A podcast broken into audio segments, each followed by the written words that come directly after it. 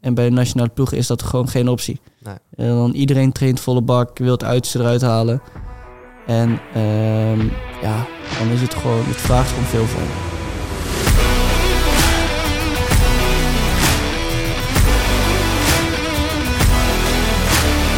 Yes, dames en heren, welkom weer bij een gloednieuwe aflevering van Racing the Bar. Mijn naam is Bart en naast mij zit uiteraard weer favoriet van de show, Stef Jansen. Absoluut. Ja, met een frisse look achter ons. Ja. Dus eh, ik denk dat jullie het wel, eh, wel hebben kunnen zien inmiddels.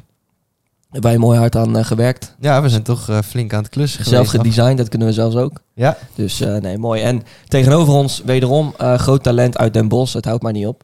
ja het is best wel een grote pot, hè? Ja, Die, ja zeker. We hebben al genoeg mensen aan tafel mogen hebben hier uit Den Bosch die ja, succesvol zijn geworden in hun Mhm. eigen passie. En hun eigen ding wat ze leuk vinden. En ja, tegenover ons zit uh, Tijmen Rijga. En die is eh, nou, professioneel hockeyer bij Oranje Rood inmiddels. En ook bij het Nederlands elftal. Laatst eh, Europees kampioen geworden. Dus gefeliciteerd nog eh, daarmee. Dankjewel.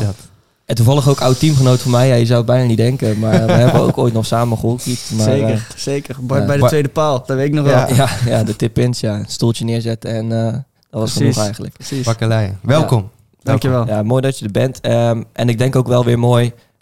We heten natuurlijk Racing the Bar. We hebben Mhm. vaker eh, gehoord van ja, maar Racing the Bar. Dan denken wij aan fitness, sporten. Maar zoveel sporten spreken jullie Nee, eigenlijk niet. Dus bij deze weer een sporter tegenover ons. Ehm, nou ja, laten we gewoon beginnen bij het begin. Jouw, eh, jouw sportcarrière. Ehm, ja, waar is dat begonnen? Ja, dat is begonnen bij Den Bosch. Ja, ik was vijf jaar oud toen ik begon. Ehm, ja, toen was ja, ook leuk om te weten. Mark Lam is mijn eerste trainer. Oh ja? Ja. Ja, die ken jij wel. Eh, ik weet niet of je hem ook kent. Ja, ik, volgens mij is het bondscoach geweest. Of Ja, ja, klopt. Van de dames is hij ook bondscoach Ja. geweest en ook coach Olympisch van. goud. Ja. Juist. En ook van de dames van Den Bosch. En eh, de heren heeft hij ook gedaan.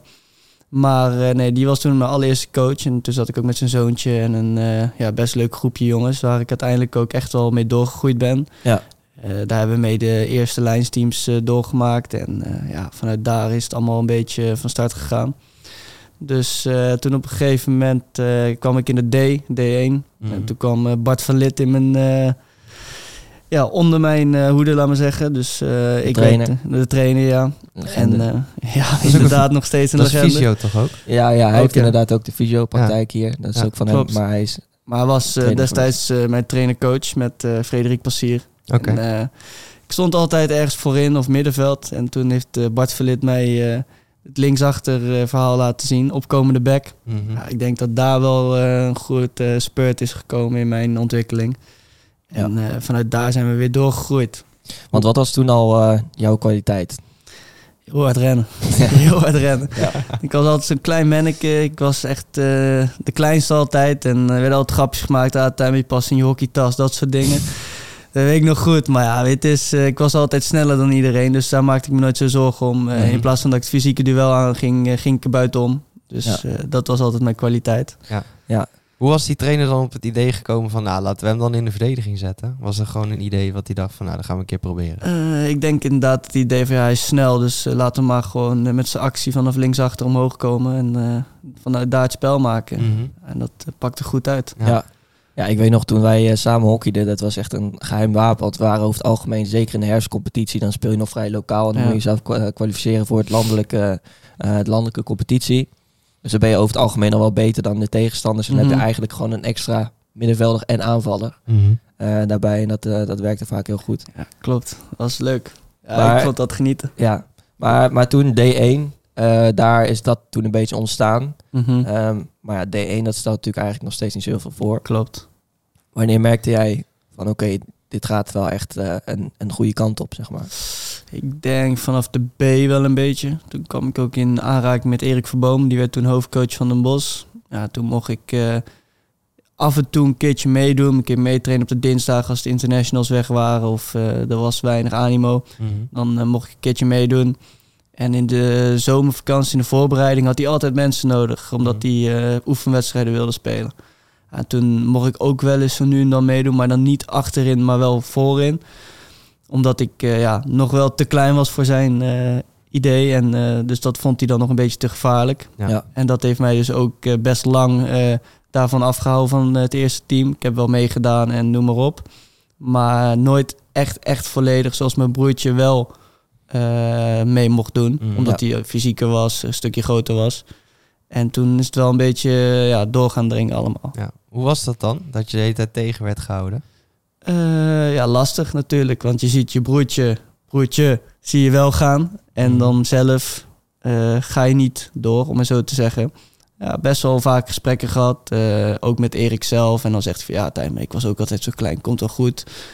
En ehm, ja, dan denk je wel van ja, oké, komt goed. Maar ik wil gewoon door. En dan kan dat niet. En dat is dan weer even lastig. Maar ik denk ja, op een gegeven moment ga je dan ook echt meedoen. En dan mag je meer en meer. En dan denk je wel van oh, eindelijk, het mag. Ja. Ja. ja, het is natuurlijk ook een beetje wachten op je plek. Als je net nieuw daarbij komt en je Klopt. komt vanuit de jeugd, dan ja, is dat wel lastig. Omdat je in de jeugd altijd bij de, bij de nou ja, top drie beste spelers zat. En dan Ja, moet je in één is keer lastig. weer terug onderaan de ladder beginnen. Precies wat je zegt, je stapt in één keer weer helemaal onderaan eh, de ladder. En eh, je moet dan vanuit daar weer beginnen. Ja, en dat is lastig. Maar eh, ja, dat hoort er ook bij. Dat is ook topsport. Eh, dat is ook eenmaal eh, de cyclus die je doorgaat van de jeugd naar de senioren, om maar zo te zeggen. Mm. Ja. Je begint altijd onderaan en je moet geluk hebben om maar te spelen de eerste jaar of twee jaar zelfs. Dus eh, dat is even taai altijd. Maar vanaf wanneer heb jij het eigenlijk gezien als topsport? Wanneer ik het heb gezien als topsport, ja, het is, ik heb altijd voor het hockey geleefd. Ik heb altijd gehockeyd op hoog niveau. eh, ook nog jeugdteams doorgemaakt van de nationale ploeg. Maar altijd elke keer het laatste jaar, omdat ik het laatste jaar wel fysiek en groot genoeg was blijkbaar. Ehm, maar ja, ik denk dat ik echt topsport ben gaan zien is op het moment tweede jaar Heren 1, even om maar zo te zeggen. Eerste Ja. jaar was voor mij nog aankijken en ik was nooit de braafste om maar zo te zeggen. Ik heb altijd gewoon mijn dingen gedaan met mijn vrienden en naar de stad gegaan. Ja. Ik werkte in de horeca zelfs. Eh, dat werd alleen niet gewaardeerd. Nee, ik kan me ergens op zich Eh, wel... eh, ik kan het me zeker voorstellen, maar het was voor mij eh, mijn inkomstenbronnen ook nog. En eh, ik vond het superleuk om te doen. Mhm. Dat heeft me ook wel deels bijna eh, mijn kop gekost toen ik naar uh, Heren heen ging. Omdat ik, ja, ik werkte in de horeca en ik ging gewoon op een vrijdagavond werken als ik zaterdag moest spelen. Maar ja, Moest toch iets? moest iets inderdaad. En het probleem was dat ik alsnog op zaterdag gewoon eh, goed speelde. Waren de meningen af en toe over verdeeld. Maar ja, voor mij was dat nog altijd hetzelfde spel wat ik speelde dan als Mhm. ik niet was gaan werken. Ja. Eh, en toen ja, eigenlijk moest ik stoppen met horeca. eh, omdat ja, het kon niet meer volgens de coach. Dus ja, in het eerste jaar had ik alleen mijn hockeysalaris en mijn eh, volledige stipendium. Of nee, niet stipendium, studie. ja. Een stipendium kwam later. Maar ehm, nou ja, toen in het tweede jaar hierheen, toen kwam Jelle Galema ook bij Den Bosch. En die heeft wel een beetje gezegd van ja jongens, jullie zijn echt goed. Ook Mhm. tegen mijn broertje. Jullie moeten nu wel serieus gaan doen. Ja. Dus toen eigenlijk Is die knop toen gelijk omgegaan of moest daar nog wel even wat tijd overheen? nou, niet gelijk omgegaan. Maar wel eh, iets meer besef gehad. Want eh, Pep en ik zijn ook een keer ges- disciplinair geschorst, om maar zo te zeggen. Omdat wij ehm, een keer op begon die stonden en de dag daarna moesten we HGC uit. Ja, die verloren we. Daar gebeurde ook het een en ander. Maar ja, dat werd niet gewaardeerd. Ja. En dat snap ik ook. Maar ja, nog steeds ben ik van mening dat ik niks geks heb gedaan. Want ik was om 12 uur gewoon netjes thuis. Ja. Niks gedronken. Mhm. Eén of twee biertjes, om even zo te zeggen. dus vind ik niks gedronken. En ehm, ja, toen eh, waren wij twee wedstrijden geschorst Ja. door, door het team. Hoe wist het team dan, of in ieder geval jouw, eh, jouw coach dat je daar was? Nou, Peppi was wel eh, nog doorgegaan. Ja. En die is toen op Instagram gespot door een teamgenoot. En, Mm. Ja, zo is het gaan rollen. Ja. en toen, ja, inderdaad. en ehm, nee, ja, kijk, het is, is gewoon niet slim geweest van ons. En dat weten we ook. En daar hebben we ook echt wel van geleerd toen. Alleen ja, toen is denk ik wel echt het kwartje gevallen van... oké, shit, nu moeten we wel echt Ja. eh, serieus gaan eh, worden. ja, zeker ook omdat je er wel afhankelijk van werd met je inkomen. Ja, op dat moment eh, mag je echt niet klagen op die leeftijd voor wat je krijgt. Het is echt niet veel, maar je verdient met je hobby, om maar zo te zeggen. En ja, hoe leuk is het om met de sport die je doet je geld te verdienen. Ja. En eh, dat was ook echt wel eh, ja, fijn Ja. op dat moment. Maar nog steeds, ja, ik kon er nog lang niet van rondkomen. Nee. Nee. Hoe zag het leven van jou er toen uit, toen die verandering plaatsvond? Ehm, ik studeerde nog toen. Eh, was bijna klaar met mijn studie. En toen eh, ja, was het alleen maar hockey, hockey en studie en meer niet. Ik heb eigenlijk altijd eh, hockey op één gehad, nog steeds. Mhm. En eh, daarnaast kwam eh, studie. Nou, studie is ondertussen al, ik denk, naar plek 8 of zo gegaan, want ik studeer niet meer. Maar eh, destijds was het echt hockey, hockey en eh, zorgen dat ik mijn studie wel een beetje op, eh, op gang eh, Ja, Onderhouden, ja. onderhouden, Ja. inderdaad. Maar niet dat ik dacht van, oké, ik moet echt gaan leren of zo. Mhm. Nee. Hoe was eigenlijk toen de status van eh nou, Heren 1? Waar stonden jullie toen een beetje? Want er is de afgelopen jaren ook een moment geweest dat ze heel dicht tegen de play-offs zaten. Of zelfs één keer mee hebben gedaan. Klopt. En dat is voor de heren vrij ongewoon. De afgelopen 20, 25 jaar. Ja. Eh, waar zaten jullie toen op het moment dat, je, dat die knop dus omging? Ik denk dat we wel een beetje in die middenmoot zaten toen. Mm. En eh, toen in jaar drie hebben wij eh, ehm, wel play-offs gehaald. Dus toen zaten we wel een beetje richting plek 6-5 Mhm. ongeveer. Ja, zoiets. En toen het jaar daarna hebben we die play-offs gehaald. Maar dat kwam ook omdat de competitie uit werd gesteld. Of ja, gewoon niet verder ging. In verband met corona was dat toen Oh ja. volgens mij. Ja. En toen eh, stonden we op plek drie jaar. En toen hebben we play-offs gespeeld, om maar zo te zeggen. Het was nooit echt, echt play-offs. Maar toch, je hebt er gestaan. Ja. En dat was al mooi. En Ja. het jaar daarna hebben we eh, volgens mij middenmoot weer gespeeld. Ja. Ja. Dus eh, Was weer de Ja. normale regel, eh, regel. Hoe kijk Ja. jij eh, terug op de periode bij Den Bosch? eh, ja, geweldig. Ja, het voelt nog steeds als mijn clubpie. Eh, eerste wedstrijd van het seizoen van dit jaar eh, moest op Den Bosch, om maar zeggen, even uit te Mhm. spelen. Maar dat voelde voor mij gewoon als thuiswedstrijd. En dat Ja. zal het altijd blijven. Want ja, ik heb 17 jaar bij, dat, bij Den Bosch gespeeld. Ik ga niet eh, meer die club eh, vergeten in ieder geval. En zeg nooit, nooit of ik terug ga. Mhm. Eh, maar op dit moment heb ik nog eh, een contract, laat me zeggen, bij eh, Oranje-Rood. Ja. Ja, en nog genoeg te groeien. Eens. Maar toch, het gaat al best wel goed. Je bent toen dus eh, verkast naar Oranje-Rood, wat nou ja, een, een betere club is op het gebied van prestaties over de afge- afgelopen jaren natuurlijk. Die Mhm. zijn nou ja, de laatste 20 jaar in ieder geval een heel stuk vaker ook kampioen geweest. Ook toen het nog eh, Oranje-Zwart was natuurlijk. Eh, hoe is die overstap toen eigenlijk tot stand gekomen? Ik wilde even los van mijn broertje. Eh, Pep en ik werden altijd samen vergeleken.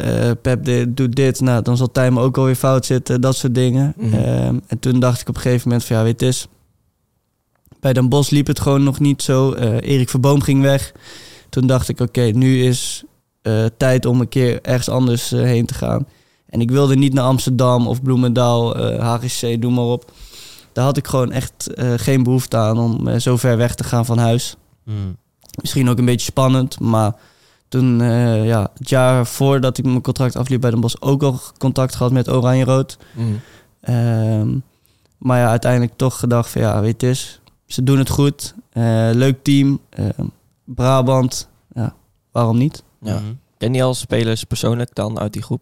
Ja, ja ik heb natuurlijk tegen al die jongens eh, vroeg gespeeld eh, in de jeugd. Ehm, Dat was niet En- altijd even vriendelijk, maar eens, maar ik kende ze wel. En natuurlijk in de hoofdklasse eh, kom je elkaar elk jaar weer tegen en leer je elkaar een beetje kennen. En eenmaal toen ik daar eh, getekend had, toen waren die jongens allemaal eh, super aardig. eh vroegen of ik een keertje langskwam of noem maar op. En ja, dat was gewoon gelijk een goede klik. Ja. En dat was wel heel fijn. Dus dat kwam nadat je het contract had getekend. Dus dat maakt het natuurlijk wel nou, niet, spannend. niet na het contract, eigenlijk gedurende de onderhandelingen. Want Ja, zij wisten natuurlijk ook dat ze met mij bezig waren. Ja, dan krijg je wel zo'n appje van... hey, Tijmen, het zou leuk zijn als je komt. eh, Mhm. kom eens een keer gezellig langs, eh, noem maar Ja. op. Ja. Ja. Dus nee, dat was wel, eh, was wel top. In hoeverre was dat anders dan, dan hoe het bij Den Bosch ging? Nou ja, om even zo te zeggen, ik ben eh, weggegaan bij Den Bosch. eh, omdat daar, voor mijn gevoel, was het niet duidelijk genoeg wat ze wilden de aankomende drie jaar. En ik wilde gewoon voor drie jaar tekenen ergens met een goed plan erachter. Ja. En eh Oranje-Rood wist wel iets te vertellen. Eh, of dat gelogen was om mij binnen te halen of, eh, laat me zeggen, wel echt geregeld zou zijn. Ja, was het wel een goed plan. En het was gewoon heel zakelijk allemaal. En daar werd ik toch wel ja, wat warmer van dan bij Den Bosch. Ehm, dus toen heb ik voor Oranje-Rood gekozen. En dat heeft eh, echt wel eh, veel gezeik opgeleverd. Ja. Veel mensen van Den Bosch natuurlijk, die zeiden van ja, wat ga je doen? Eh, kan niet, noem maar op. Hoe reageerde je daarop? Ehm, ja, ik ben nogal een vrij nuchter persoon. Dus ja, ik dacht van ja, weet het is prima. Als je zo denkt, laat maar. Ik weet waar je staat dan nu en dan hoef je ook niks meer van mij te verwachten. Ehm, dus dat. Maar ik tekende ook al vrij vroeg in het seizoen. Al in de winterstop destijds. Dus eh, ik moest nog een half jaar bij Den Bosch spelen. Ja. Ehm, maar ja, dat was voor mij eh, niet heel vervelend. Ja, natuurlijk. Een paar mensen die hebben me wel echt even... Waar ik het niet had van verwacht, eh, een kopje kleiner gemaakt. Ja. Maar ja, daar word je alleen maar harder van. Dat is Ja. zeker. Ja, en het is uiteindelijk ook Ja. niet hun probleem, niet hun... Ja, Ja, ze het waren is jouw vooral, beslissing eh, en jij bent de enige die daar een beslissing over Klopt. Ze waren vooral eh, heel eh, teleurgesteld dat ik hun niet in het eh, proces had meegenomen. Ja. En eh, ja, dat eh, snap ik. Maar ik wist toch dat ze dan zouden zeggen van ja, waarom naar Den Bosch? Of eh, waarom weg bij Den Bosch? Het gaat nou goed. Mhm. Ja, en ik wist dat het wel anders eh, was. Wordt Maar het dan ook... Het scheelt ook als je gewoon een keuze maakt op basis van een logische beslissing waar je wel achter staat. Dan Mhm. kunnen mensen zeggen wat ze willen, maar jij weet waarom je het doet. Dus dan Klopt. dat ook weer. Klopt. Wordt het dan ook anders in de kleedkamer of tijdens de trainingen dat je dan naar buiten brengt, ik ga ergens anders naartoe, dat anders Ja. gereageerd wordt of dat er strenger gekeken wordt naar je? Ik weet nog heel goed, ik eh, moest het vertellen om 7 uur 's ochtends met onze zaaltraining in de winter gestopt. Mhm. Toen, ehm, toen had ik de dag daarvoor, of twee dagen daarvoor, het bekendgemaakt dat ik eh, bij Den Bosch en bij Oranje ik bij Oranje uit ging spelen. En toen eh, had ik eh, ook de coach gebeld van Den Bosch en die zei toen van ja, eh, ja, die vond het niet fijn natuurlijk dat ik wegging en die snapte het niet. En vooral niet dat ik hem ook ja, daarin betrokken had. Ja. En dat snap ik nog steeds. Maar ja, ik wist toch dat hij ehm, had gezegd van ja, blijf bij Den Bosch. Of misschien had hij wel iets anders gezegd, maar in ieder geval wel in de richting van Den Bosch. En eh, dus ja, uiteindelijk eh, moest ik het gaan vertellen eh, om zeven uur 's ochtends tegen het team. En ik had al wel een paar jongens geïnformeerd, maar nog niet iedereen. Dus ja, dat kwam wel hard aan bij die jongens, vooral omdat zo vroeg was. Mhm. En ja, toen was het wel eventjes een weekje dat ik dacht van ja, is niet heel lekker nu. Mhm. Maar gelukkig was het windstop, dus dan heb je niet het veld wat je belemmert en daar ga je uiteindelijk voor. En ik had ook het Nederlands team eh, waar ik eh, toen eh, al bij zat. Dus daar ging ik ook mee weg. Dus er ging wel wat tijd overheen Mhm. eh, voordat ik weer terugkwam. En dat was wel weer even relaxed, om maar zo te zeggen. Ja, Toen was het allemaal weer een beetje gezonken en toen dacht ik, ja leuk, maar we moeten het toch met z'n allen doen. Precies, en dat is ook, hè, die jongens die zien ook gewoon van ja, eh oké, hij gaat weg, jammer. Maar we moeten wel dit seizoen nog afmaken. Mhm. En eh, ja, dat is toen gewoon goed gegaan. En natuurlijk zijn mensen nog steeds geweest van ja, waarom ga je nou weg? Eh, ik wil het weten. Ja, gewoon uitgelegd aan ze netjes. eh, gezegd van ja, kom maar een keer langs, eh, drink koffie, eh, leg Ja. het aan je uit. waar ik ook heel nieuwsgierig naar ben. ehm, hoe is de sfeer voor een belangrijke wedstrijd in zo'n kleedkamer? Ja, dat is verschillend. De ene keer is iedereen heel gefocust en eh, is de focus gewoon een stuk meer. En de andere keer is het gewoon gezellig. Iedereen eh, is gewoon aan het lachen en aan het doen. En dat verschilt heel erg. En ook bij het Nederlands team en bij club is dat ook weer anders. Want bij club heb je gewoon meetings voor, eh, net voor de wedstrijd. En dan ga je de kleedkamer in omkleden. Ja. En bij het Nederlands team is de meeting al eh, ja, de, volg de ochtend zelf. En dan s'avonds speel je. Dus dan heb je heel veel tijd ertussen. Mhm. Ja. Dus dat verschilt gewoon heel erg. En wat doe je dan in die tussentijd? Bij zo'n wedstrijd voor het Nederlands elftal? Eh, ja, op je kamer liggen we primen, zo, om maar zo te zeggen. Een soort eh, ja, activatiesessie in de gym. Mhm. Ehm, dus dat doen wij. En dan nou ja, op je bed liggen nog eh, eventuele voorbereidingen treffen. Eh, ja, niet heel veel eigenlijk. Nee, gewoon optimaal voor de wedstrijd fit zijn. Ja, precies. Merk je dan ook al in de kleedkamer, de sfeer die er dan hangt, eh, of het een goede wedstrijd gaat worden, ja of nee? Ik vind het lastig, want zelf ben ik altijd tot het fluitsignaal eh, pas ja, begint. ehm, ben ik nog aan het lachen, eh, een beetje onserieus om maar zo te zeggen. En dat eh, bij Nationaal heb ik dat iets minder dan bij de club. Mhm.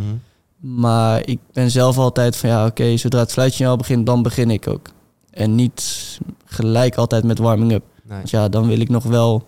Ik kan niet zo lang concentreren, laat maar zeggen. Ja.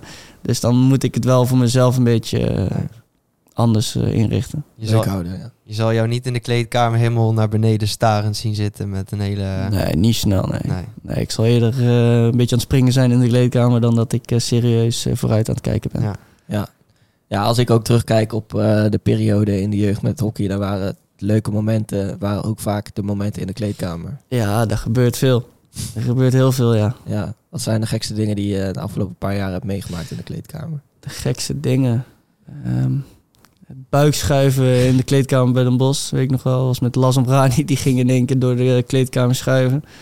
Ehm, dat was een mooi moment. En ja, natuurlijk eh, de belangrijke wedstrijden die je wint. eh, dan eh, komt het pils in één keer eh, uit, eh, uit alle hoeken. En dan eh, is het in de kleedkamer eerst feestje bouwen. Ja. En in de jeugd, weet ik nog wel goed, was altijd Guus van Goes, Rutger Plat en Las.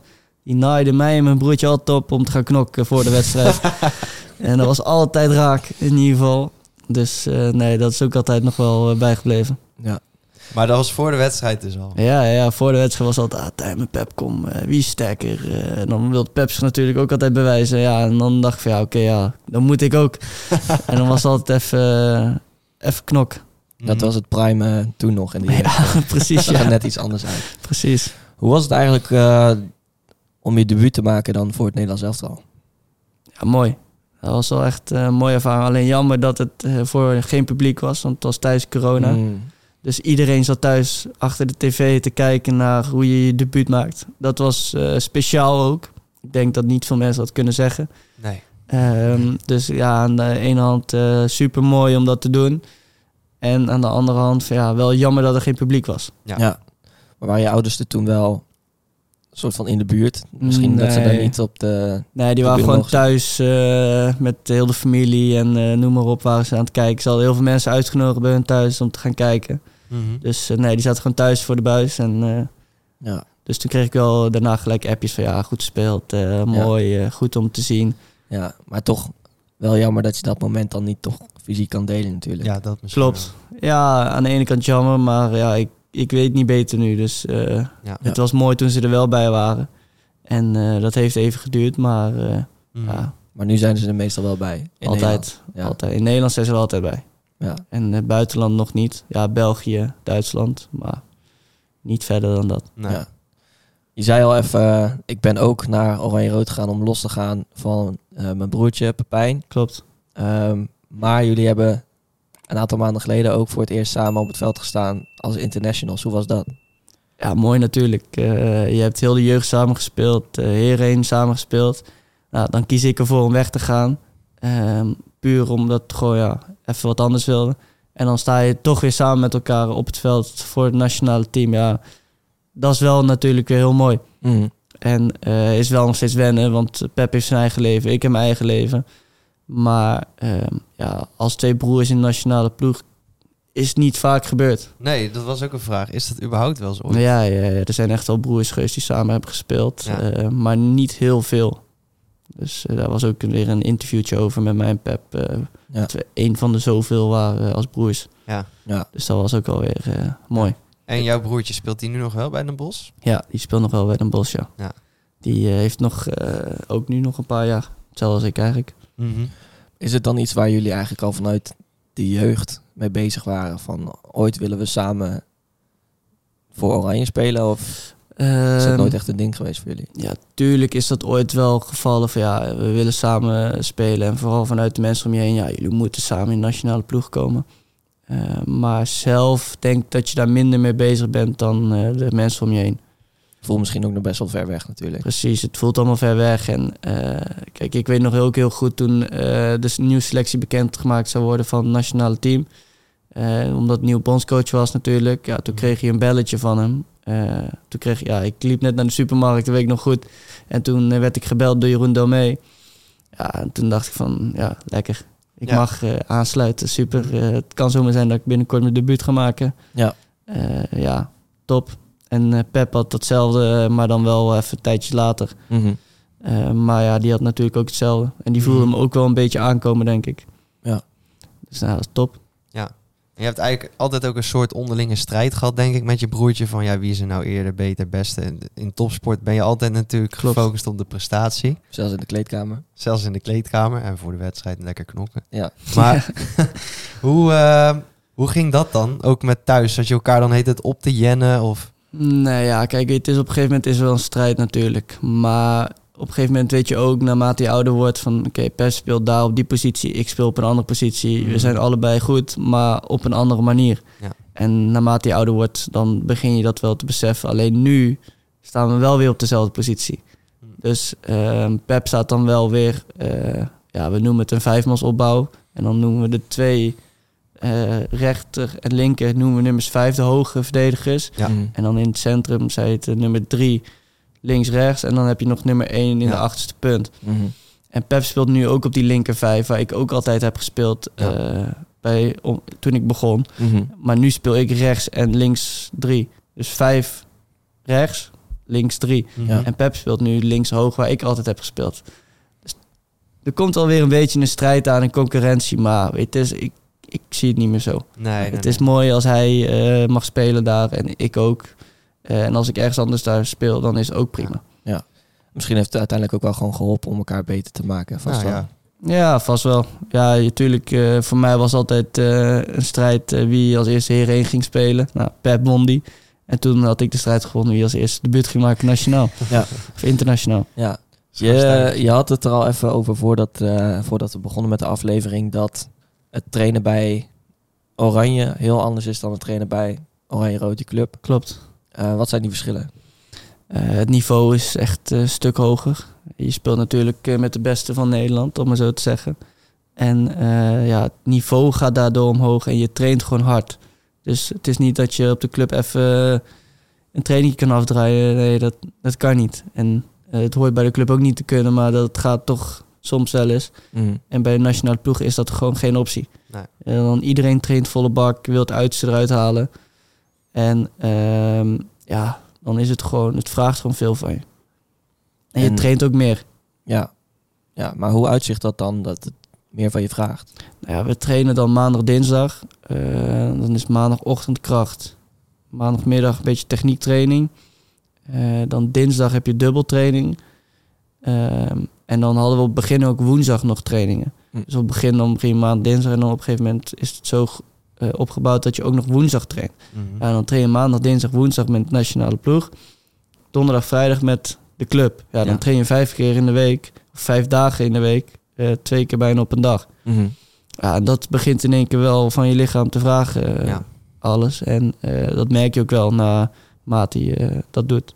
En hoe merk je dat? In blessures. Ja, in één keer heb je wel blessures. moet je wel vaker naar de fysio. Eh, ja, heb je toch kleinere pijntjes af en toe.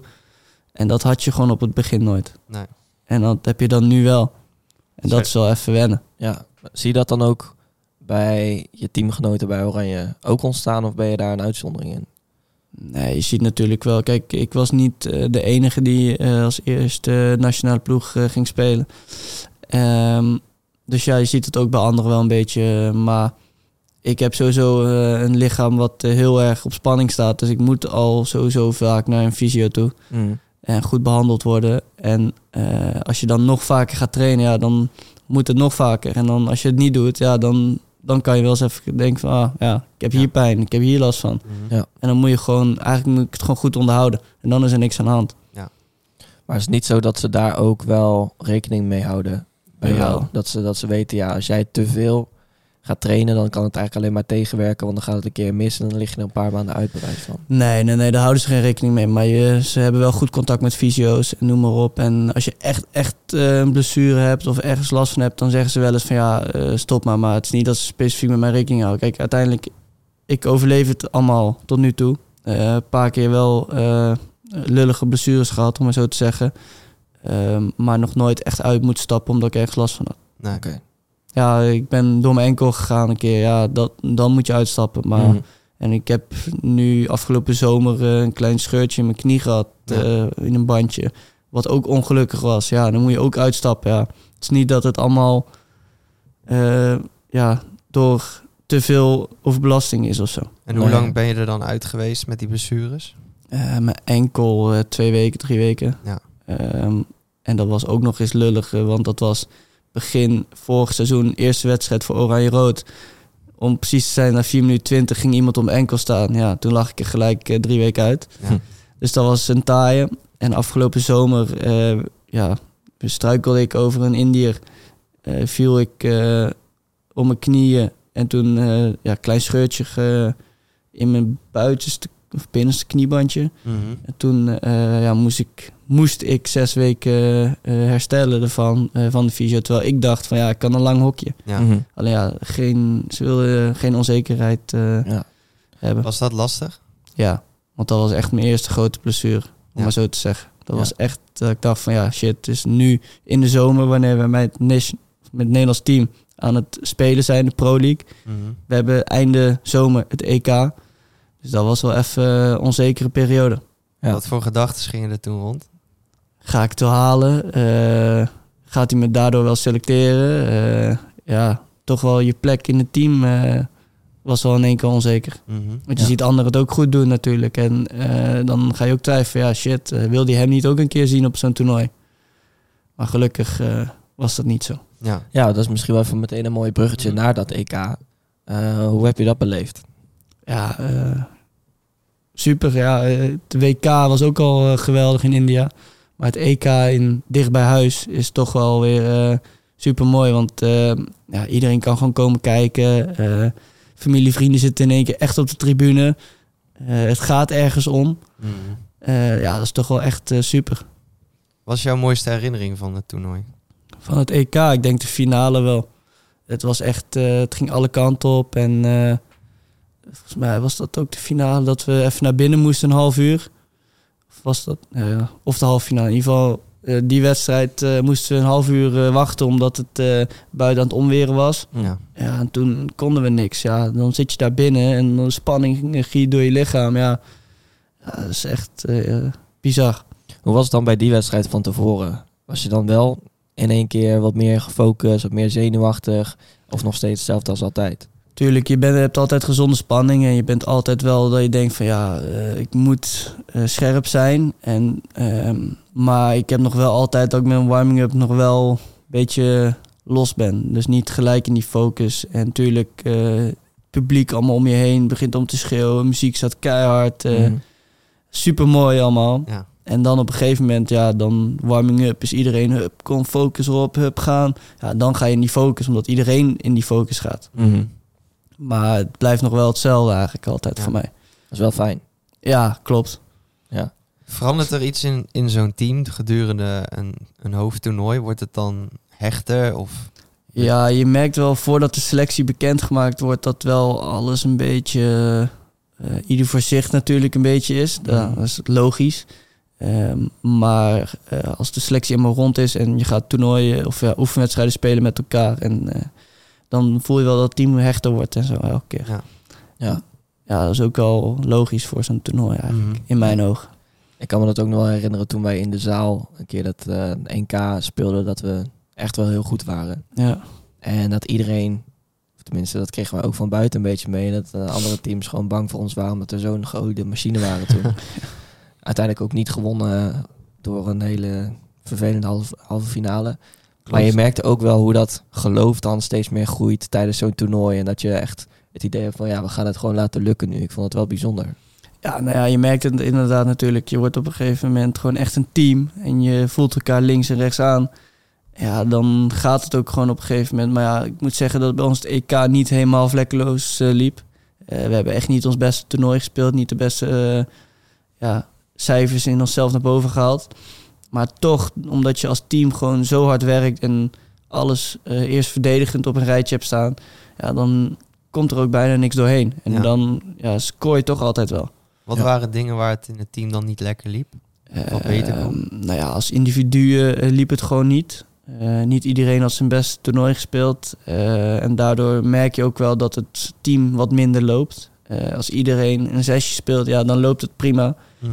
Maar je hebt dan geen jongens die een 7 of een 8 spelen. En dan brengt het niveau gelijk omhoog. En dat merkte je wel een beetje.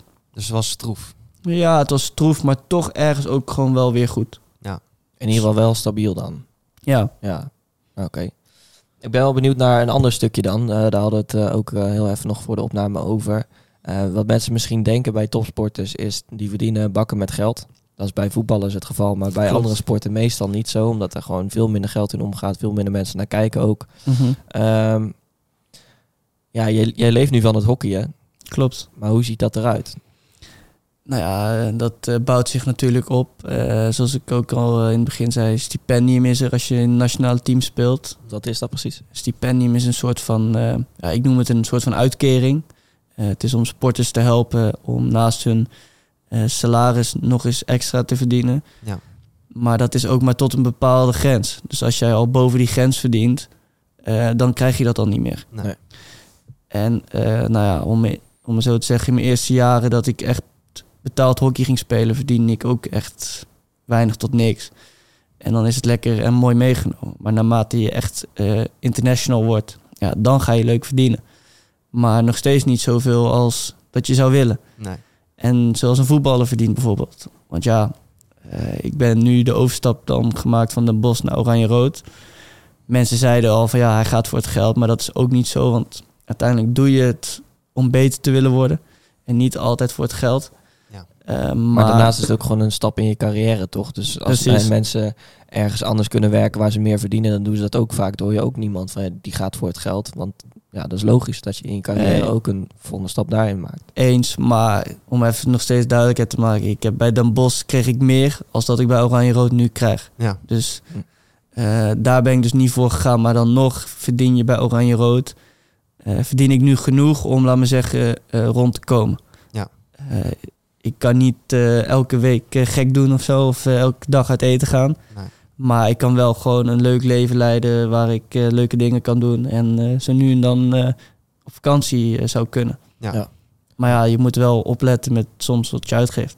En hoe zie je dat dan voor je als jouw eh, sportcarrière erop zit?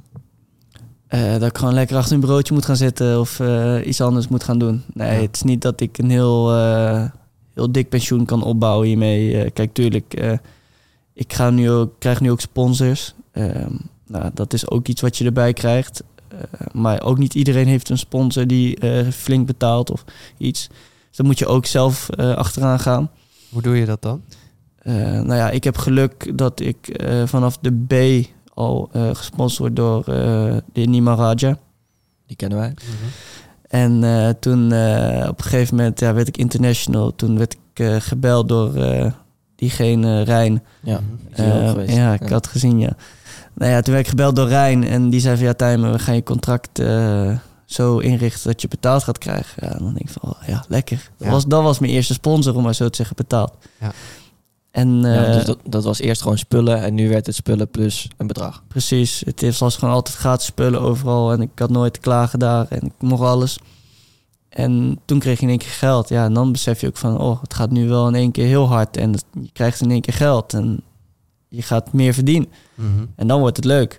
En dan mag je wel eh, echt eh, even eh, goed in je handen knijpen van, oh, lekker. Ja. Ja, Maar ehm, ja, je verdient nog steeds geen, eh, geen tonnen of eh, iets. Dus je zal nog steeds op moeten letten met wat je doet. Ja. Maar ja, in het hockey, zoals eh, mensen denken, ook bij het nationale team, we krijgen niet betaald vanuit het team. En dat is dan weer jammer. Want eigenlijk, degene die jou betalen zijn de club en je sponsors. En meer Ja. heb je niet. Nee. Nee. Zijn er hockeyers die ook nog dingen daarbuiten doen? Ja, eh, natuurlijk, je geeft gewoon soms clinics of eh, hockeykampen. Ja, dat verdient ook lekker. Ja. Maar die zijn er ook niet altijd. Eh, en er zijn wel jongens die eh, werken. Maar die zeggen ook van ja, ik werk een kleine 20 uur, misschien zelfs minder in de week. Omdat het anders gewoon niet te doen is. Mhm. En ook met fases en periodes. Maar ja, zeker als je dan bij het nationale team zit en je moet gewoon elke dag twee keer trainen, dan is het niet echt te doen om daar nog een baan bij eh, Nou ja, die werken dan eventueel woensdag, donderdag, vrijdag. Eh, middag is. Ja, een paar uurtjes en dat was het. En mm, ja, er zit ook een dokter in het team. Ja, die werkt wel veel. Twee zelfs. Eh, maar ja, die zitten gewoon tussen trainingen eh, te tikken en eh, te doen. Mhm. Ja, ga ik mezelf niet op kunnen brengen. Nee. Dat lijkt me ook moeilijk om dan die switch constant te kunnen maken van hé, ik moet nou werken. Hé, training begint. Joe, gaan we weer even door. Ja. Eens, eens. Ja, het is lastig zoiets. Maar eh, ja, er zijn ook gewoon jongens die studeren Hm. daarnaast. Ja, en dat is eigenlijk hetzelfde. Die Ja. gaan studeren tussen de trainingen. En dan begint de training weer en dan moeten ze weer. Ja. Ja. Dat is eigenlijk een beetje hetzelfde. Hoe vul jij die momenten op? Lekker op mijn telefoon scrollen. Ja.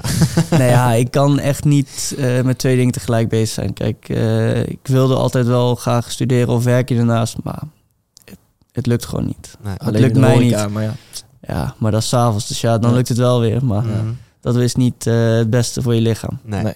nee. dat kan nu helemaal niet meer. Nee. Nee. Ja, kijk, er zijn momenten als wij eh, bijvoorbeeld met carnaval en dat soort dingen, ja, dan wil ik nog wel eens werken als het, eh, als het kan. Ja. Eh, fysiek en eh, competitie, eh, alles goed is. Maar als dat niet kan, dan eh, doe ik het ook niet. Nee, maar Nee. dan zie je het ook meer als hobby om eventjes... Ja, ik vind het leuk om dat soort dingen dan te doen. En dan ga ik liever achter een bar staan te werken Mhm. en mijn geld verdienen, dan dat ik voor een bar mijn kop aan het afschroeven ben. En En je hele maand salaris er doorheen, Jan. precies. Ja. Ja. ja. Dus dat is ook niet wat je wil. Nee. Nee, ik heb er wel respect voor. Ik heb eh, een hele tijd ook ehm, eh, een bedrijf opgezet natuurlijk met Simon. Eh, daar hebben we ook allebei eh, samen mee gespeeld. Volgens mij hockeyt hij nog steeds bij Den Bosch ook. Ja. Eh, en die had dan en een studie daarnaast. En we waren een bedrijf aan het opzetten. En die hockeyde toen ook nog bij Jong Oranje. Mhm. Ehm, nou, hoe je dat allemaal moet managen, dat is Mhm. ook nog een hele, een hele ding, uitdaging op zich. Ja. Dus eigenlijk is dat nog... Als je kijkt naar voetballers en die krijgen veel meer betaald, maar dan is er ook voetbalpunt, weet je wel. Mhm. Dat maakt het eigenlijk nog knapper om in, in de top te spelen bij sporten waarin er minder geld om gaat. Ja. Ja, ja, het is lastig. Je, je moet het goed voor jezelf regelen. En eh, ja, daar heb je natuurlijk ook managements voor. Eh, nou ja, ik heb dat niet. Eh, ik heb eh, mijn lieftallige vriendin die het een en ander voor me doet. Ja. Eh, die onderhoudt natuurlijk, of ja, niet natuurlijk, maar die onderhoudt mijn Instagram ook heel goed. Eh, die, houdt, die bewerkt de foto's, die zorgt dat alles online komt. En Ja. Die doet dat voor mij. Mhm. En er zeggen altijd heel veel mensen van ja, eh, waarom doet ze dat? Ze kan dan ook alles zien. Eh, als je een mooie meid op je Insta krijgt, dan ziet ze dat ook. Ik zeg ja, eens, dat ziet ze ook. Maar ze weet ook dat ze niet alles le- moet lezen en zal lezen. Mhm. Dus daar heb je ook gewoon wel weer eh, een hulpje aan. Maar daar ga je ook niet op in anders, toch? Ik ga er wel eens op in, maar eh, het wordt niet gewaardeerd eh, dan. Maar ja, ik blijf een jongen. Ja, ja. ja, dat is ook zo. Ehm, je ziet ook wel meer hockeyers die nu ook bezig zijn om inderdaad wat meer in de picture te raken om daarmee sponsors aan te trekken. Klopt. Merk je dat dat ook vanuit jouw Insta komt? Want er zijn natuurlijk andere hockeyers als bijvoorbeeld Norm Rani die heel erg daarin die Mhm. ook in tv-programma's meedoet inmiddels en daar Klopt. waarschijnlijk ook een hele hoop sponsors uithaalt. Eh, is dat ook jouw insteek van, vanuit social media? Of? Eh, ik ben wel weg om die kant op te gaan natuurlijk. Want ja, hoe groter bereik je hebt, hoe aantrekkelijker je wordt. Mm. Ehm, ik ben, om maar even zo te zeggen, nu ook een beetje bezig met een eh, ja, capital advertising. Kijken Wat wat, ze. Ja, dat is een ehm, bedrijf wat marketingcampagnes opzet en ja, zorgt dat een bedrijf of eventueel influencer groeit. Ja. Het is toevallig van de pa van Miki Kimenai. Oké, ja. Ehm, en ehm, ja, die hebben Jumbo-Visma, eh Frankie, eh, ja, Mickey een Mickey haar Mhm. bedrijf. Dus die hebben echt wel wat grote eh, namen, laat maar zeggen, Ja. eraan hangen. Ja, en het lijkt mij wel interessant om daar eens een keer mee in zee te gaan. We hebben al een keer een gesprek gehad. was voor de zomer al. Ja. Alleen ja, toen daarna een beetje weg laten varen. En nu zoek ik weer contact om te kijken wat, wat we kunnen doen. Ja. En eh, ja, dan gaan we vanuit daar hopelijk eh, mijn bereik een stukje laten groeien weer. Ja. En, Ja. eh, Dus daar- personal branding is wel iets waar je actief... eh, mee ja, bezig bent. niet, ik wil niet zeggen actief, eh, maar eh, ik ben er wel mee bezig. En ik vind het lastig om zo nu en dan wat te posten elke keer en eh, wat te doen. mhm. Want ja, het is toch, je bent er elke dag mee bezig. En eh, mijn vriendin zei vanmorgen nog van ja, zorg even dat je een storytje maakt dadelijk eh, bij die jongens. Ja. Ja. Dat soort dingen. En Het is dan, wel fijn dat je iemand hebt die je daaraan herinnert. Ja. Klopt, maar soms ook irritant. En eh, dan blijft ze elke keer zeggen van ja, doe nou dit, Tijmen, doe nou dat. Ja, laat me met rust. Ik wil gewoon lekker mijn ding doen. En niet Ja. elke keer ermee bezig zijn, terwijl Mhm. dat wel eigenlijk moet. Ja. Ja. Als je wil groeien. Klopt. Ja, en het is ook iets wat natuurlijk niet direct uitbetaalt. Kijk, als je hier een story maakt, dat is leuk. Dat past uiteindelijk bij het bouwen van je hele brand. Mhm. Maar zo'n story gaat uiteindelijk niet een verschil maken of je een sponsor binnenhaalt, ja of nee. Dus dat maakt Klopt. misschien ook wel weer, omdat die beloning zo laat komt, of misschien helemaal niet komt, dat dat wel wat moeilijker op te brengen is om daar consistent in te blijven. Ja, dat is lastig. Eh, inderdaad, wat je zegt, je moet eh, heel veel doen voor uiteindelijk misschien één sponsor. Ja. En eh, ja, dat is nou eenmaal eh, wat social media is en Mm. waarvoor je het dan eventueel zou doen. Maar het moet niet een. ehm, Motivatie. Nou ja, het is, laat me zeggen, je moet niet elke dag denken van, oké, ik moet ermee bezig zijn, maar het moet gewoon een gewoonte worden. Ja. Dan, eh, ik moet, of ja, ik maak gewoon een story eh, als gewoonte en dat post ik. Alleen ja, nu is het nog geen gewoonte bij mij. En nu is het van, je moet. Ja. Mhm. En dat is bij mij altijd even een valkuil. Je moet. Ja. Als je dat woordje hoort, dan... eh, Dan ben ik wel uitgeschakeld. ja, Dan eh, zit ik wel ergens anders. ja. Ja, Wel herkenbaar dit hoor. ja, nou ja, zeker eh, met dat. een beetje een ondernemende achtergrond of mindset, dan wil je ook zo Ja. min mogelijk moeten en zoveel mogelijk zelf bepalen. Klopt. Ja, dat is bij jou dan, eh, dan misschien ook in dat opzicht wel eh, vergelijkbaar. En ja, je wil uiteindelijk zoveel mogelijk geld verdienen, ja, om het zo even te zeggen. Ja, Ja. Zelf ben ik ook redelijk ondernemend. Ik wil ook veel dingen doen, maar als het dan echt moeite gaat kosten, eh, waardoor je niks op het begin niks gaat krijgen, ja, dan begint het wel even te denken van ja, Ja, wil ik het wel? Ja, Zijn er En- dingen vanuit de topsport die jij dan meeneemt naar dat soort situaties? Dat je dan toch even verder doorgaat als misschien een ander? Eh, ja, deels. Je Deels. hebt natuurlijk iets meer motivatie dan. Mm. Ehm, want ja, in topsport eh, kom je wel eens voor hetere vuren te staan, laat me zeggen. Ja. En dan moet je ook door. Ehm, maar ja, tot nu toe eh, nog nooit echt, echt eh, ehm, ja, moeite mee gehad eh, met dingen naast het hockey. Ehm, maar ja, tuurlijk, je gaat nu al steeds meer dingen krijgen waar je denkt van ja, hier moet ik wel even tijd en energie in stoppen. Maar je hebt het over nou ja, dat, dat je inderdaad ook een beetje dat ondernemende wel voelt Mhm. zitten. Eh, is dat dan iets wat je voor je ziet na je hockeycarrière? Dat je dan toch iets voor jezelf gaat doen? Want voor een baas ga je heel vaak, ik moet, horen, Mhm. kan ik je nu al wel Ja, vertellen. ja dat, dat eh, wordt lastig. Dat dan. weet ik. Nou ja, kijk, ik eh, heb nu dan ehm, regelmatig bij iemand gewerkt, Matthijs Brouwer, uh, Ja. Invicta. Hm. Ehm, daar heb ik heel veel voor hem gedaan. En dan was ik zijn werknemer, laat me zeggen. Mhm. Maar dat was wel een relaxte vibe daar. Want ja, ik deed daar gewoon mijn taak en ik wist wat ik daar moest doen. En En hij is natuurlijk ook oud-hockeyer en international. precies, eh, en hij weet ook hoe het is. En eh, we hebben echt nog regelmatig contact. En als hij mij nodig heeft dan, en ik kan, dan ben ik er. En eh, als ik hem een keer nodig zou hebben, moeten hebben, dan zou die er ook wel eh, zijn. Ja. Alleen, ehm, ja, om zo eigen bedrijf te hebben, ja, is toch wel leuk. Ja, Eh, Maar ja, zoals jullie ook weten, je moet er veel voor doen. ja. Ja. komt veel bij kijken. Ja, Zeker. en die tijd heb ik gewoon niet met dat hockey. Nee. En na het hockey, ja, ehm, zou ik het wel willen, een eigen bedrijf. Maar waarin, ik zou het nog niet Het weten. is ook wel ver weg. Hoe, wat, wat is de gemiddelde leeftijd dat een hockeyer stopt? Ja, ehm, midden 30 zo, eh, Ja. begin 30. Ja. Ja. Zoiets. Ja, het ligt eraan natuurlijk. Want, eh, Wat er ook gebeurt met je lichaam. precies, eh, Jeroen Hertzberger is volgens mij al bijna 40.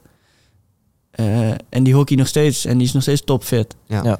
Eh, maar ja, zo ken ik ook andere jongens die al op hun 28ste zijn gestopt. Sebas van der Graaf. Ja. Ja, dan eh, is het toch anders. Mhm.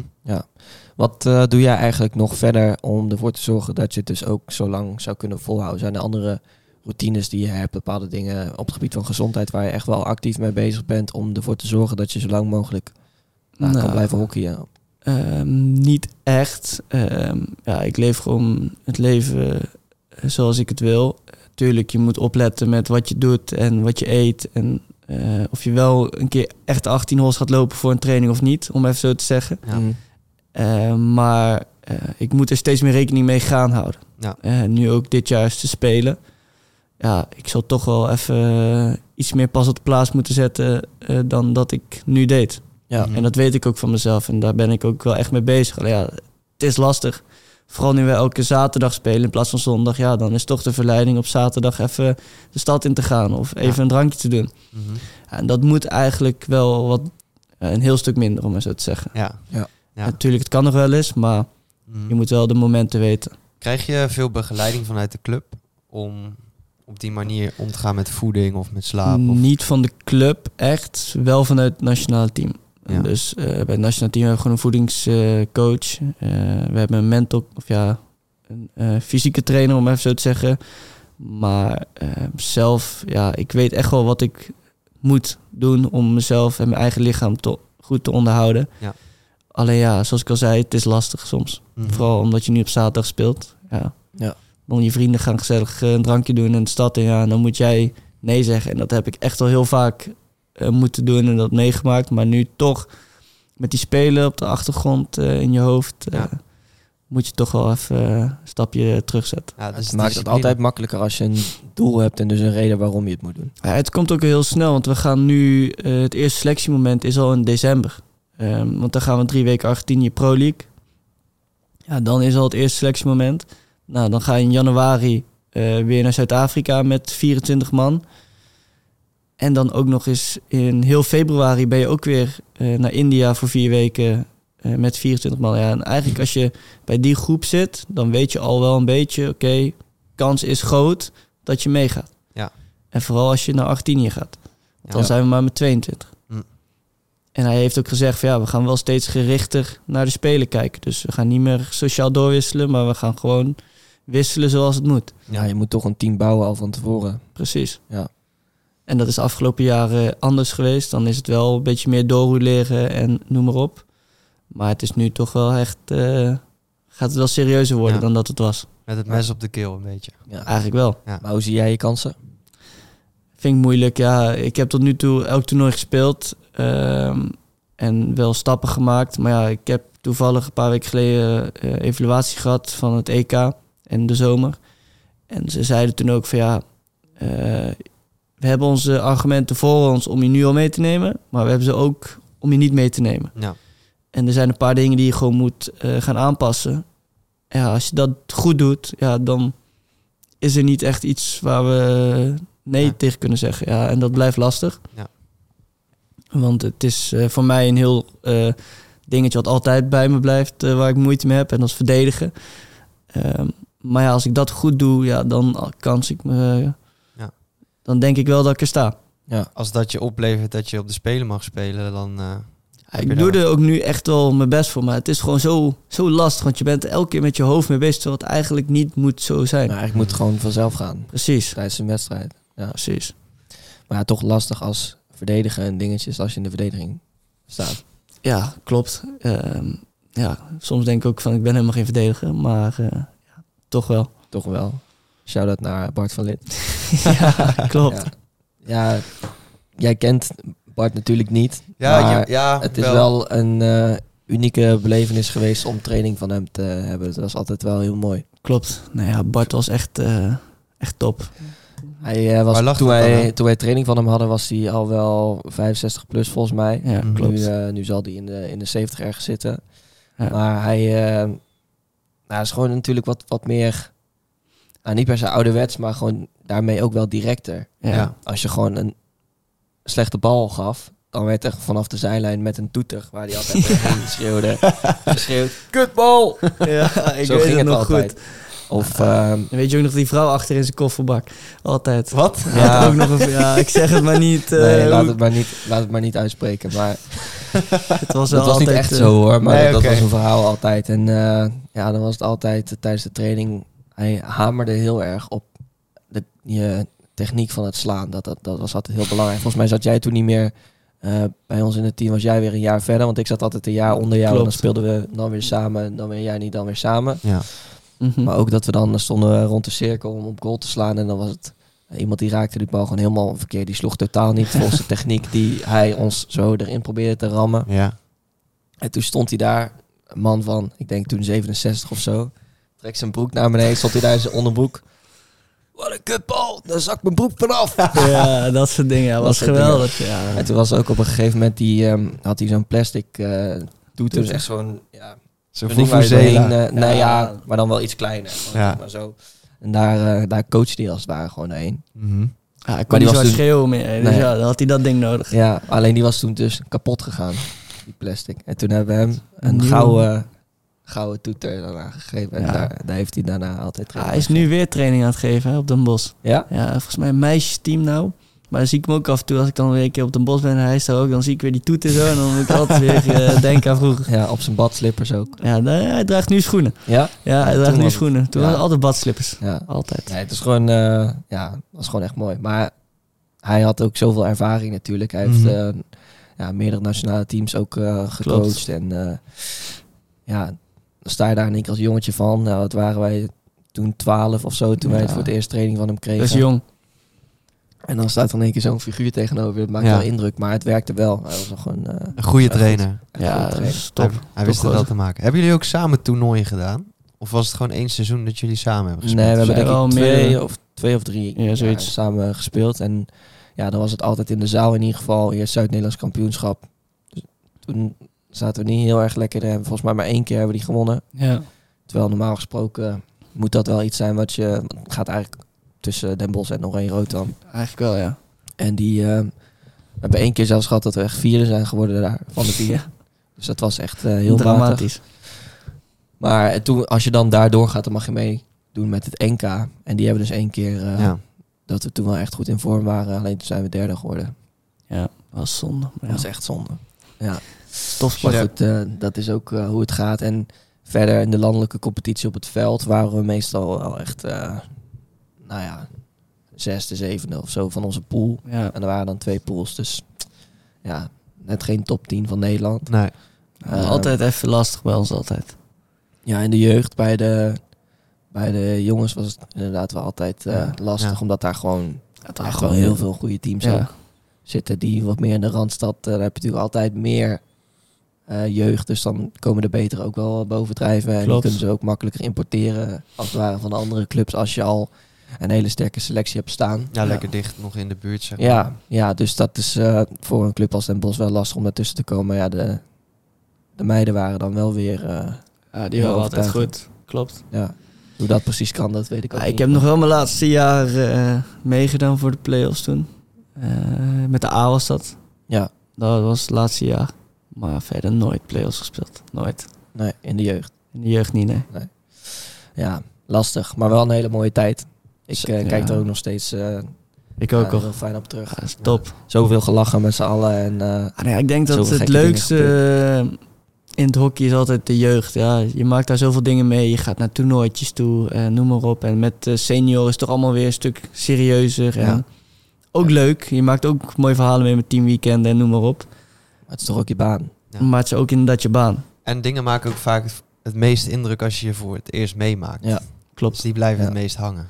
Ja, en we hadden in de jeugd dan wel altijd aan het einde van het seizoen nog zo'n toernooi waar je dan niet mocht zuipen natuurlijk. En dat je dan toch probeerde Ja. om er dan toch mee te krijgen. En Ja, ja, we hebben echt de meest gekke dingen gedaan om dan toch aan drank te komen ook. Want ik weet nog dat we toen een keer, dat was volgens mij ook niet toen we niet samen speelden, hadden een toernooi eh, op Club Den Bosch. En toen waren ze helemaal aan het verbouwen.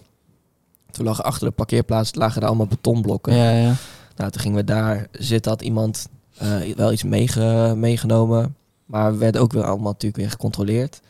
En toen op een gegeven moment had je zo'n shady service die je kon bellen of online kon bestellen. Maanlicht. Ja, nog ja, ja, ja. En dan, nou ja, bij Hockclub Den Bosch heb je daar achter de parkeerplaats zit dan nog een, eh, een tennisvereniging. Ja. Maar ze stonden allemaal bij de ingang van de parkeerplaats stonden ze te controleren of er mensen naar binnen of naar buiten gingen. Toen ben ik met, eh, volgens mij met Hidde, hij ja. en nou, met nog een meisje zijn we toen helemaal naar die parkeerplaats voor, zeg maar, gegaan achter de tennisclub langs, zo langs het water. Terwijl Ja, daar gewoon echt- ja, dat kon dus blijkbaar, waren wij achtergekomen. en toen daar dus die flessen drank op en toen weer terug. Ja, hele avonturen. We hebben ook één keer een toernooi Volgende, gehad. volgende toernooi bij Den Bos, al die kinderen van 13 later. die hebben Ja. dit gehoord. Dat is geen advies dit, hè. Maar toen eh, hebben we ook nog een keer een toernooi gehad op Tilburg. En dan hadden ze allemaal van die tenten en zo waar we dan sliepen. Ja. En daar werd echt heel streng gecontroleerd op alcohol. Alle tassen helemaal binnenste buiten. Maar toen hadden wij dus een speaker mee op wieltjes, die elk team Ja. eigenlijk dan wel gewoon meeneemt. Die hadden aan de achterkant opengeschroefd. daar hadden we twee, drie flessen Bacardi in zitten. Verder hadden we gewoon in onze tassen wel flessen frisdrank mee. Maar ja, Ja. dat mocht natuurlijk gewoon. Ja. En toen dat ding dus dichtgeschroefd. Ehm schroeven draaien mee. Daar keek ze ook niet echt gek van op. Nee, je moet even En dan was het achter. achterkant van de tent open. Box eruit. Open schroeven. Flessen eruit. mixen met die Slim, frisdrank eh, dingen. En dan kon iedereen gewoon alsnog zuipen. En er zijn echt teams weggestuurd daar met politie erbij. Alles omdat er dus drank was eh, ontdekt. Maar wij, ja, nu helaas kan je het niet meer doen. Want nu weten ze ook dat ze daar ook moeten zoeken. Maar dat was ook echt een, heel, een hele happening om dat dan toch voor elkaar te krijgen. Ja, mooi is dat, ja. Ja, Zijn er eh, spelers waar je eigenlijk tegenop kijkt? Of voorbeelden? Ehm, Kijk je altijd naar jezelf? nou ja, kijk, eh, je bent een type speler. Uiteindelijk eh, ben je zelf een eh, speler die niet, ja, hopelijk niet iemand anders ook is. Mhm. Maar ja, er is wel een speler waar ik denk van, oh ja, of een paar dat ik denk van, ja, dat zijn wel spelers. Eh ik wil ook al hun techniek hebben of hun ding doen. En ik denk dat Jonas de Geus wel één is daarvan. Eh, soms denk ik van, oh, de- wat hij allemaal doet daar en eh, wat hij kan en zo rustig ook. Ja, daar heb ik wel respect voor. Mhm. En eh, ja, verder de rest heb ik niet echt, eh, denk ik, iemand dat ik denk van, oh, daar eh word ik warm van. Laat ik hem ook nog anders stellen. Zijn, van wie heb je het meest geleerd? Is dat van spelers of is dat van coaches? Ehm, van wie heb ik meest geleerd? Ja, ik denk dat het heel makkelijk is voor mij. Ik denk dat het Erik Verboom is. Eh, in spelvormen, laat me zeggen, gewoon in het hockeyende. trainer Eh, dus. ja, met trainer. Nu nog steeds trainer bij het Nederlands team. Mhm. Eh, ja, ik denk dat ik hem zes jaar heb gehad bij Den Bosch. En nu heb ik hem weer. Dus ik denk dat ik, ja, het is eigenlijk makkelijk om te zeggen dat hij het wel is geweest. En ik weet het ook wel dat hij het is. Eh, veel van hem geleerd, veel van hem ja, mogen doen ook. Veel vrijheid gehad. Eh, maar als eh, speler eh, buiten het veld denk ik wel van Jelle Galema. Ik denk dat hij wel nog steeds veel voor me doet en veel op me let. En heel zegt, Tijmen, doe je wel standig. Tijmen, let je op. Ja. Ehm, en ook als ik even niet in de wedstrijd zit, dan komt hij ook even van... Ja, hé hey, vriend, we moeten wel winnen vandaag. Mhm. Zet eens een stapje erbij. Hij houdt je gewoon scherp. Juist. Ja. Dus eh, ik denk dat die twee wel veel voor mij doen. Ja. En dat is fijn. Want hij is nu ook terug naar Oranje Rood gegaan. Ja, ja, Ja. hij is een jaar eerder teruggegaan en toen, het jaar daarna ben ik eh, gekomen. Ja. Dus eigenlijk, zijn contract loopt ook af tegelijk met die van mij. Oké. Ik denk dat hij dan wel een beetje klaar is eh, met hockey. Ja, want hoe oud zijn jullie? Jelle wordt volgens mij 2,33 al. Mm, ja. Dus eh, kijk, Jelle begint ook steeds meer pijntjes te krijgen, steeds geblesseerd te raken. En nu wat minder gelukkig, eh, om even zo te doen. Ja. Maar ik denk dat Jelle wel over eh, twee jaar wel eh, richting het einde is. Ja. En het kan zijn hè, dat hij nog hartstikke fit is en dadelijk in één keer een, eh, Een tweede leven. een tweede leven inderdaad heeft. Maar zoals ik het nu denk, denk ik dat hij misschien nog wel doorgaat, maar niet meer op het niveau waar we nu spelen. Nee, precies. Ja, het is natuurlijk ook best wel een belastende sport. Je speelt op kunstgras, dat is Mhm. altijd anders dan als je op echt gras speelt met eh, hoe snel je in één keer stilstaat en daarmee hoe Klopt. belastend het ook voor je gewrichten is, voor je knieën vooral en al helemaal in de zaal natuurlijk. Ja, Het gaat nog steeds op een heel hoog tempo, zeker bij jou. ja. Want, ja eh, gelukkig je speel ik rent geen zaal meer. Nee? Nee, wij spelen geen zaal meer. Het is echt eh, alleen nog maar op het veld. Ja, in de winter ben ik gewoon weg met het Nederlands team. Ja. Ja. Oh ja, ja. ja. En dat is nu al eh, twee winters op rij. Mhm. Dus eh, Ja, je bent gewoon heel het jaar buiten aan het ja. Ja. En ja, het eerste jaar was ik naar Zuid-Afrika. Eh, voor een paar weken, drie weken of zo in de winter. En eh, afgelopen winter ben ik naar Argentinië en India geweest. Voor zeven weken. Ja. Ja. En dan dit jaar ben ik eh, drie weken Argentinië, drie weken Zuid-Afrika, vier weken India. Ja. Dus ik ben heel de winter weer weg. En Maar is wel dat een dan, lekker vooruitzicht. dat, Ja, als ik mee mag wel Als je mee mag, uiteraard. Ja, dat is nog... eh, Gaat er dan ook nog wel eens... eh, zie je familie dan? Of je vriendin, gaat die mee? Of, Nee, eh Argentinië is drie weken ben ik gewoon weg. Dan hebben we daarna met kerst eh, hebben we drie tot twee weken vrij. Ja. Ehm, en dan ben je weer weg naar Zuid-Afrika. Dan ben je weer een paar dagen thuis daarna. En dan ga je februari weer eh, vier weken weg. En ja, ze kunnen mee, je familie, maar ja, kost flink geld ook. dat. En Ja. je, je zal ze uiteindelijk ook niet veel zien. Nee. Dus het is ook zonde als ze meegaan voor wat pro-league wedstrijden. Kijk, als de WK was afgelopen jaar in India, wilde mijn moeder heel graag eh, en mijn vriendin. Eh, maar mijn pa kon niet meer werk, dus toen zijn ze ook niet gegaan. Ja. Ook omdat India niet het meest welvarende land is. Mhm. Ehm, en het toch wel weer een nieuwe ervaring zou zijn. Dus toen hebben ze uiteindelijk voor gekozen om thuis te blijven. Ja. Waar ze achteraf misschien wel een beetje spijt van had. Maar ja, ze zei ook van, weet het is, prima zo. We hebben hier ge- gevolgd op tv en dat ging goed. Dus Mhm. mooi. Ja, ik ben heel benieuwd dan. De, de komende maanden gaan eh, spannend worden. Maar Ja. eh, hopelijk ook wel weer eh, heel mooi. En dan toewerken naar de Spelen. Ja, ja het zal, eh, zal erom hangen de komende maanden. Ja, belangrijk. Hoe eh, schat je de kans van Nederland? Op te spelen. Ja, Eh, ik denk als wij een goede voorbereiding draaien met de juiste mensen, eh, dan... inclusief jou eh, dus. Ik, eh, dan inclusief mij, ja. Nee, ik denk als wij een goede voorbereiding hebben eh, en we zitten er goed in met elkaar, dat we echt wel grote kans hebben. Ja. En ja, dan moet het ook wel vallen, hè, want ja, uiteindelijk Ja. kan niet altijd goed gaan, maar eh, Kan altijd of deze hebben en dan is het denk ik klaar. zodra wij goed aan het verdedigen zijn, dan schat ik de kans groot in. Ah, je komt sowieso om te winnen, anders ga je niet. Eens, eens. Ja. Nou ja, ik, eh, ik ben benieuwd. We gaan het in de gaten houden. Super bedankt dat je, dat je aan wilde schuiven. Of heb je misschien nog dingen waarvan je denkt, dit zou ik graag nog even willen delen? Of dit zijn wel unieke dingen of lessen die ik uit heb gehaald de afgelopen jaren tijdens het eh, ontwikkelen. En eh, Topsport. Ehm, nou, ik denk niet echt, maar wat ik gewoon wel altijd heb geleerd... is dat je wel altijd door moet gaan en niet moet stoppen waar je bent. Kijk, je hebt heel vaak wel eens een moment in je hockeycarrière... dat je denkt van ja, waar doe ik het eigenlijk voor? Mhm. Eh, maar als je dan doorgaat en je ziet wat je ermee kan bereiken... Ja, dan is het echt vet. Wat Jelle altijd zegt is, doet even pijn om jezelf eh, de prijs in te spelen. Ja. En eh, ja, Nou, dat eh, is wel iets wat me bijblijft. Kunnen ja, wij wel beamen. inderdaad meteen aan. Want we hebben natuurlijk eh, laatst die marathon gelopen. En dat gaat Ja. ook, eh, dan gaat de pijn ook eerst. En dan Ja. komt de beloning eventueel daarna als je, het, eh, als je niet stopt. Ja. Dat is eigenlijk eh, een, een mooie vergelijking. En ik denk dat wij allebei daarin ook heel duidelijk kunnen aangeven dat die trots die uiteindelijk overblijft, als het dan toch lukt. En Ja. met jou zo'n medaille Mhm. van eh, een Europees kampioenschap en al helemaal stel die Olympische medaille die zouden zijn, ja. dat die trots uiteindelijk eh, alle pijn en al het werk nou, wegschuift. Zeker, ja. Dat heb je ook met EK nu gehad. Ja, top. Eh, je hebt daarna zo'n mooi feestje, om maar zo te zeggen. Het is echt eh, iets wat je niet snel vergeet. nee. Nee, en werkt- ook als je over 10, 20 jaar op terugkijkt, dan kan je toch wel gewoon zeggen, ja, ik ben toch Europees kampioen geworden. En die Zeker. medailles die hangen dan toch eh, thuis ergens op een, op een mooie plek. En, En Ja. de herinnering is voor altijd. ja, Ja, eens. Want hoe snel hebben jullie hem gelopen, de marathon? Niet snel. Nee, zeker niet snel. Maar dat ligt ook aan de Vijf, voorbereiding. ja, vijf uur negen was mijn tijd. Dus Ja. dat is echt... eh, Nog steeds goed, toch? Ja. Ja. Ik Nou ben benieuwd hoe ik het zou doen, hoor, maar ik denk niet dat het... eh, Op korte termijn niet. Nee, nee, dat zo is ook niet aan te raden. Ik loop nog steeds een beetje mank van... eh,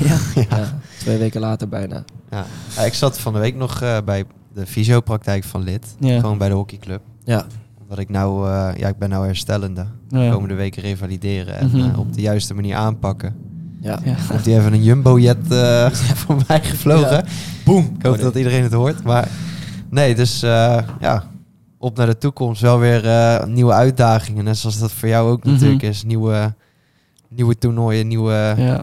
nieuwe Ja, medailles. we gaan het zien. Ja, We gaan Ja. het zien. ik, Succes in ieder geval. Ja, jullie Ja. bedankt. het is jou ook gegund. En eh, we vonden het Dankjewel. ontzettend prettig, denk ik, dat je langs bent gekomen. En het was echt een leuk gesprek. Dus Ja, mooi thanks om, eh, mooi om een keer mee te maken. ja, zoiets. ja, super zeker. tof. Nou, dan eh, naast dat we jou dus hebben bedankt, wil ook nog even de mensen die hebben gekeken en of geluisterd zeker bedanken. Ja. Eh, uiteraard zijn wij volgende week weer terug met een gloednieuwe aflevering, dus eh nou, blijf er lekker bij. Keep raising the bar, dames en heren. Juist. Bye bye. Later.